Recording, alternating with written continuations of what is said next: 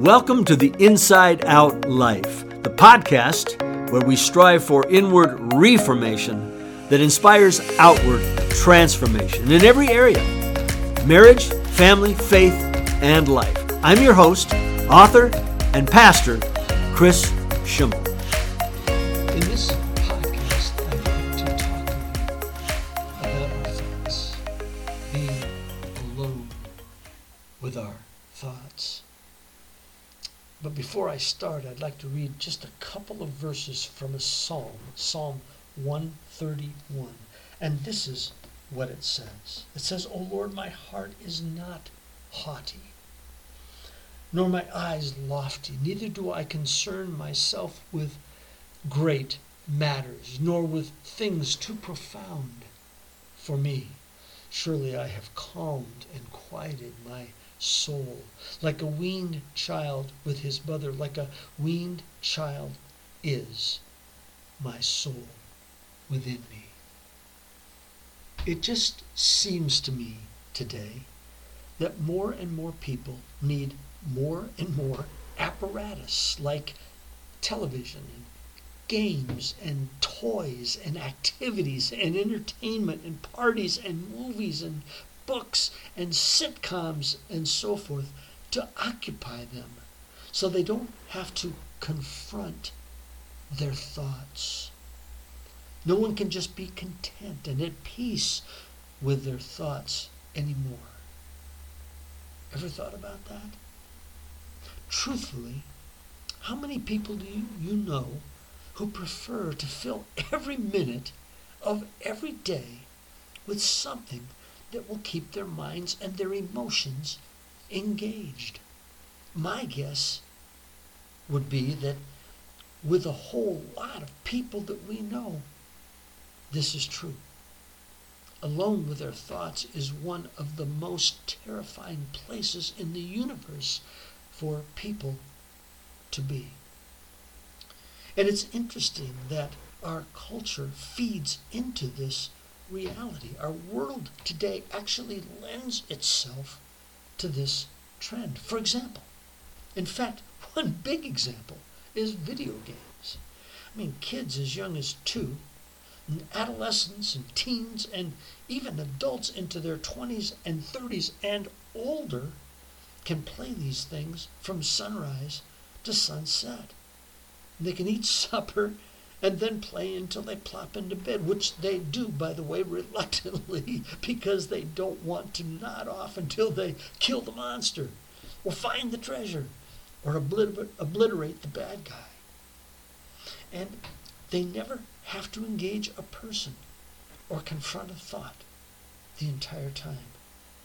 It's, it's remarkable how absolutely ensconced people's lives today can be with these things with video games. They can they can hide out indefinitely. And of course there's computers.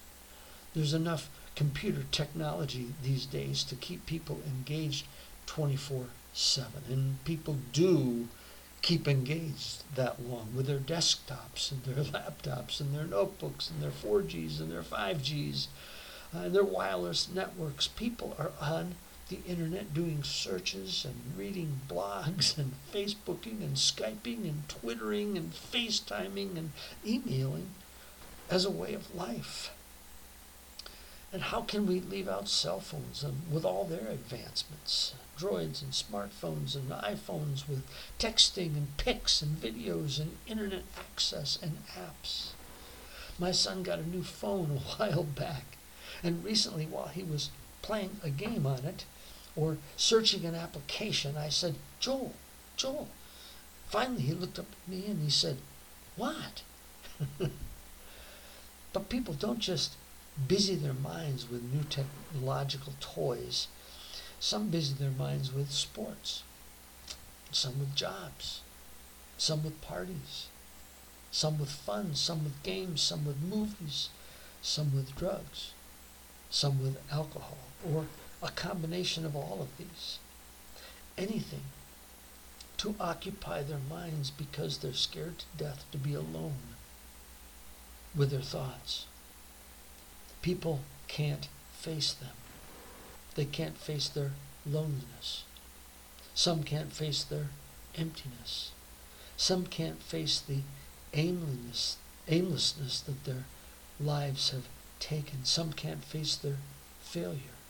Some can't face their shattered self image.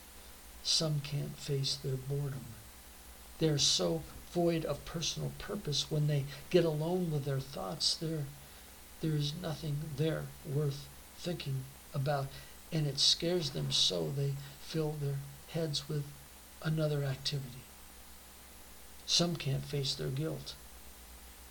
And prior to surrendering my life to Christ, nightly I would engage in a, a subconscious kind of a ritual of moral justification, where in my mind I would compare my morality with that of the murderers and the rapists in prison. And I would do this in order to feel enough peace that I would have a chance for heaven so that, well, I could fall asleep, I guess. And I say this uh, ritual was sub, ritual was subconscious because it wasn't until two months after I had become a Christian that I realized that I had even done this for as long as I could remember. It was the oddest thing, and the only thing that alerted me that I was doing it was the fact I hadn't done it in two months after receiving Christ. Subconsciously, I was terrified of where I would end up if I died. It's an example of the terror that can be within us so terrible our conscious minds can't even entertain it. With my wife, her terror was nightmares. She didn't know why she was having them or even really that she was until they were gone after she received Christ. Well, this psalm suggests that a right relationship with God will calm the turbulent waters of our minds and souls so they aren't filled with terror anymore. The writer gives two examples to help us understand this spiritual calm. The first example is humility. Humility that produces a kind of contentment that doesn't need to chase ambition. Take a look at verse 1 again. It says there, Lord, my heart is not haughty, nor my eyes lofty. Neither do I concern myself with great matters, nor with things too profound for me. The suggestion is that the heart that desires to achieve its own greatness or fame or wealth or whatever is a troubled or stressed heart. And I want to say, well, duh. and yet people in our world today chase after these things in mass. One of the biggest contributors to stress and anxiety in our world today is the drive to achieve. There are others, but this is a huge one. Now, it's understood that the energy and expectancy of youth is the place where ambition is birthed. I remember feeling two rival drives within me when I was younger. The drive to accomplish much for myself, first of all, because um, I wasn't a believer, but because I became a Christian, there was the drive to accomplish much for God. well, obviously, one is good and one is bad. My whole life, I have battled to ensure that the right drive prevailed, and I think that I'm at least winning the battle. Yet I struggled with this for many years. Which drive do you think people who don't serve God follow? Well, the first one, of course, the drive to accomplish much for self. Its whole premise is achieve because hopefully at the end of achievement we will find rest. Rest with money or rest with prestige. But no one really does. But there's another idea besides achievement that verse 1 presents. And it talks about profound thoughts. Have you noticed that people really like to appear intelligent? I remember once talking to a lady who was a skeptic about faith in God. And she responded to me with um, something like, Well, I am not your average sucker. I need to have proof. You need to be able to substantiate it to me with evidence and documentation. But what struck me about her statement wasn't really her intelligence. It was her desire to appear intelligent. She wanted to be sure I knew how smart she was. But I wasn't sure because I'm just not sure how smart it is to ignore a thousand evidences in nature and the historical record and archaeological discovery and then declare there is no God. Um, that's just not smart to me. People want to think that they're intelligent and that they're smart and they're profound, and people think their profoundness or their intelligence will provide answers for them to the questions of life and how to find peace.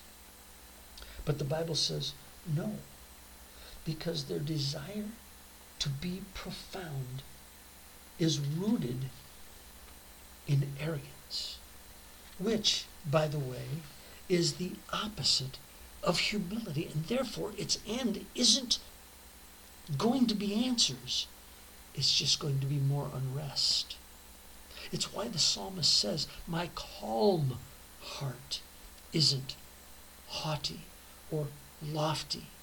It isn't concerned with great, profound matters. You see, if we want our hearts to find rest, we must leave the matters of wanting to be or appearing to be intelligent or profound and wanting to achieve. We must leave those things to the Lord. It is calming to be just who we are and who God made us to be and to be very satisfied with that. The second example that the writer of the Psalms gives is the quiet and calm of a weaned child. So, when we lived in New York, outside our back door, my wife had bird feeders. And since we lived in the country, let me tell you, we had birds. We had finches, and we had robins, and crows, and wrens, and blue jays, and hawks, and vultures, and cardinals, and blue herons, and, and orioles, and eagles, and, and bluebirds. I mean, you name it, we had it. Well, one day, some uh, blackbird of some kind was sitting on the ground squawking, you know, rah, rah, rah. And I thought, what is his problem? And then another came along and put a bug in its mouth and it stopped. and then it took a swallow and it started squawking again until the other blackbird came back and put another bug in its beak. And I realized, oh, it was a baby bird that had not quite yet been weaned. This scripture is referring to the tender humility of a little child who is still dependent on its mother, but who has reached the place where it, no, it is no longer crying and fretting over meeting its most basic hunger needs.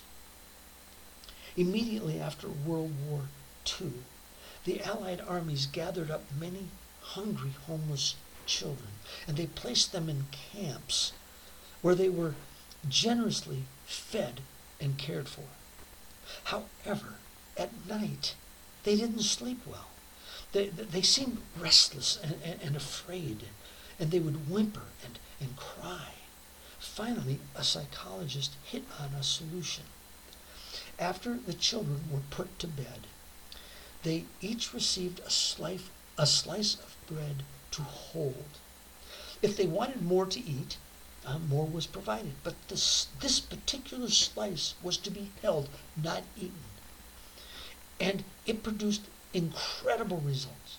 The children would be able to have calm and peaceful sleep, subconsciously feeling that they'd be certain to have something to eat the next day. The psalmist is simply comparing the quiet and peace of his soul because of his right relationship with God to the peace of a child laying quietly on its mother's chest who no longer needs to cry and fret and fret to be fed. The psalm ends with a plea for God's people, all people really, to place their hope in God.